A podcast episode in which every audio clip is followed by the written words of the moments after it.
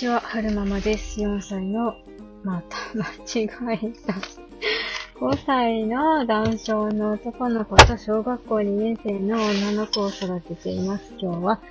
2022年4月16日土曜日に撮ってます。えーっと、今ちょっと久しぶりに一人ランチしてきて、で、これから家に帰って、家事もろもろやってから早く迎えに行く予定なんですけれども、やっとやっと、やーっと時間が取れたので、えー、ダウン症神話から自由になれば子育てをもっと楽しめるっていう本を少し読むことができました。なんか昔からあった本なのかななんて思ってたんですけれども、なんかコロナウイルスとか書いてるし、ええー、と思ってよくよく見たら2021年8月20日に発行されたものなんですね。割と、そうね、去年か。割と最近のもんなんだなと思って、ちょっとびっくりしました。えー、っと、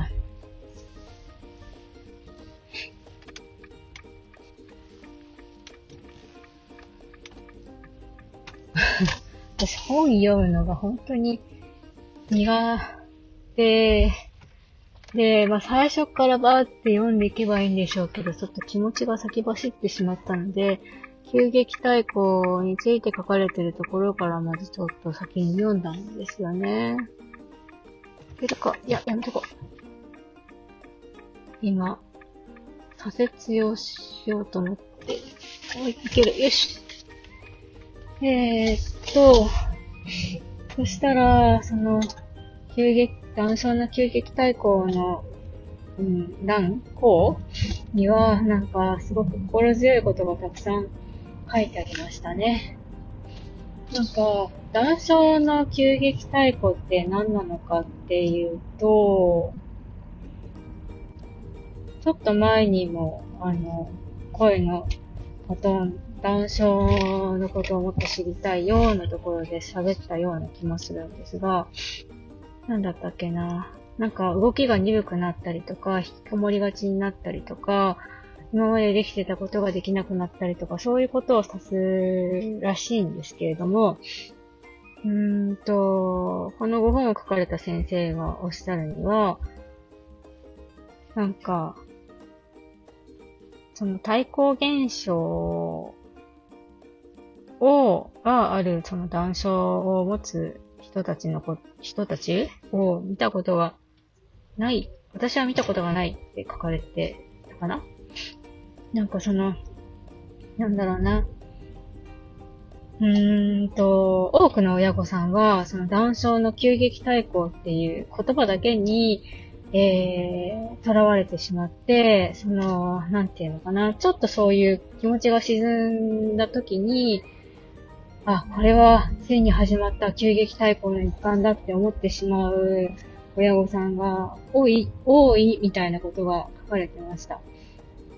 でも、あの、ちゃんとちゃんとよくよくその子のこと、その、その子の環境に起こった背景とか、よくよく、よーく観察すると、それは、あの、対、うん、対抗現象とかそういうんじゃなくて、あの、なんでしょうね。普通の人でもよくあることだよね、みたいな感じのことだから、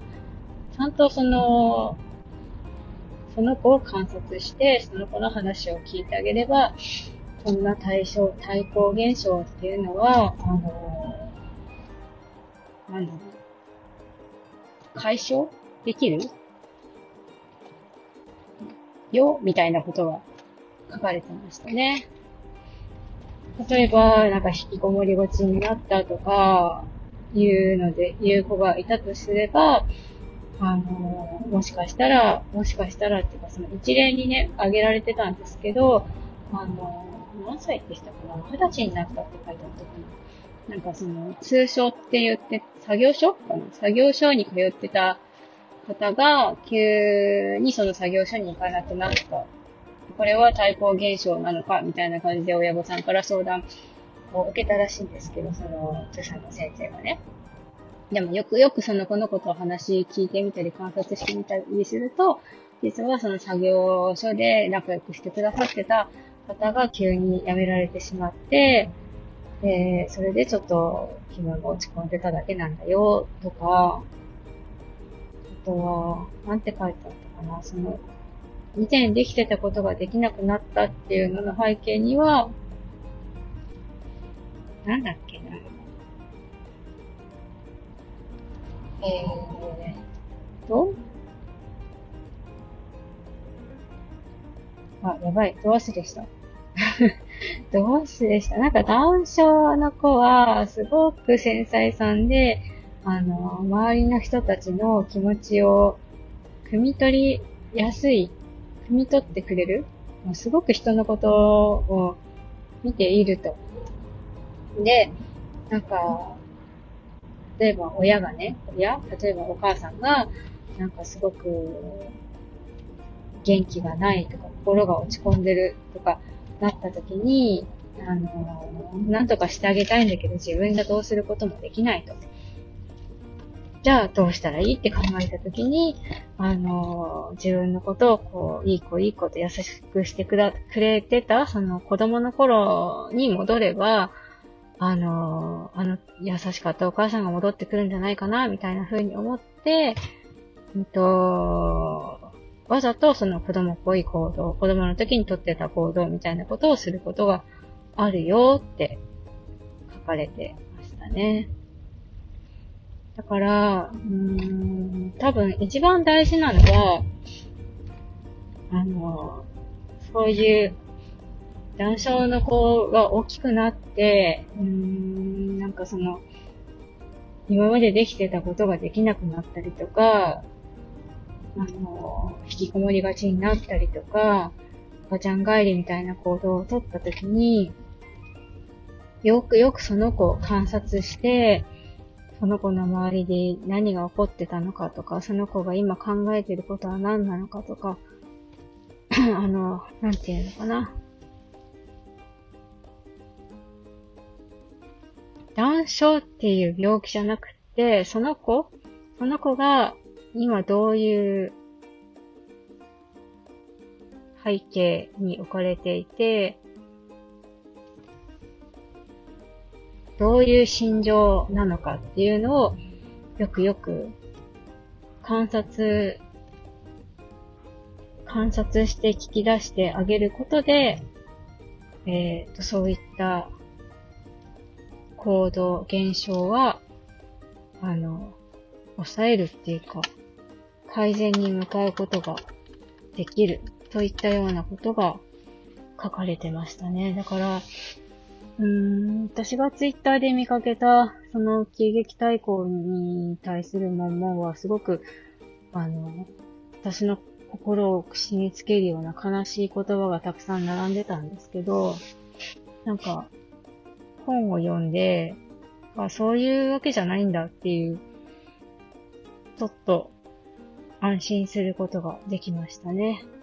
なんか、だから、なんてでしょう。多くの人に読んでほしい。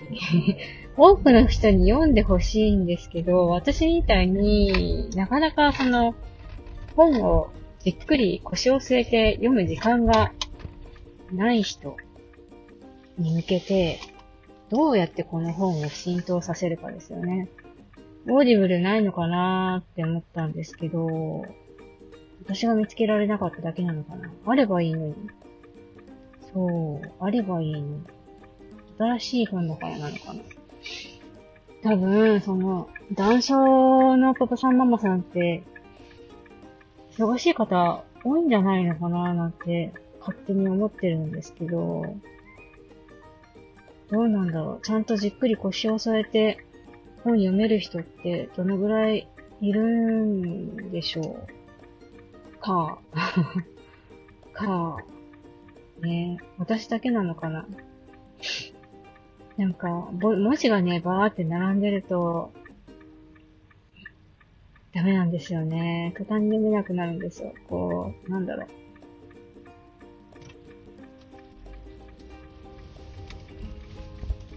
文字を頑張って読みながら、その文字の風景っていうか、絵を想像しながら読むのが疲れるのかな。なんかわかんないんですけど、文字を読むのが本当、あんまり好きじゃない？なんかその、絵とか写真とか図とか入ってた方が、いいんですよね。あ、すごい。山が綺麗。あれは何なんですか？太平山かな？太平山がとっても綺麗。山の上の雪がちょっと復活してますね。ちょっと寒かったかな、ここ数日。あれですよね。そう、なんかみんなに読んで聞かせてあげたいけど、読むとやっぱ著作権に引っかかるから、ダメなんでしょうね。触りだけしょろっと喋るのはいいのかな